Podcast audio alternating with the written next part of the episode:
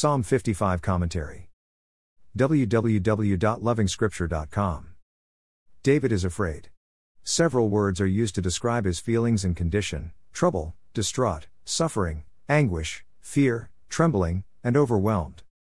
This sad state of affairs is as a consequence of a couple of factors: what the enemy is saying and the threats. We are always hearing things. The things we hear can be a source of many problems. David responds by turning to the Lord. Let the Lord confuse the wicked. Let their plans come to nothing. It is a prayer for the destruction of the wicked.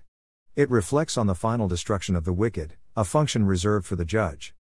At the same time, the psalm reflects the saint's wish for a place of rest, a place far away from trouble. He wishes he had the wings of a dove. He would fly away and be at rest. One of the two must give way. I either run away from trouble or the Lord terminates trouble.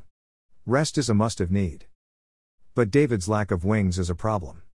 It points to the saint's dependence on the Lord for solutions. It is more painful when the problem comes from within the community of God's people. These things happen. So problems can come from the wicked or from innocent-looking sources. But regardless, David prays in the morning, in the afternoon, and in the evening. Prayer must be said at all times. It shouldn't be all flowers. Let the Lord know when you are crushed, low and down. Let the saint watch out for visible and open threats. But let the saint also watch out for innocent-looking trouble spots. Both must be subjects of prayer. We can trust in the Lord. We can believe in His salvation. More resources, visit h t t p colon slash slash w w w dot loving scripture dot com.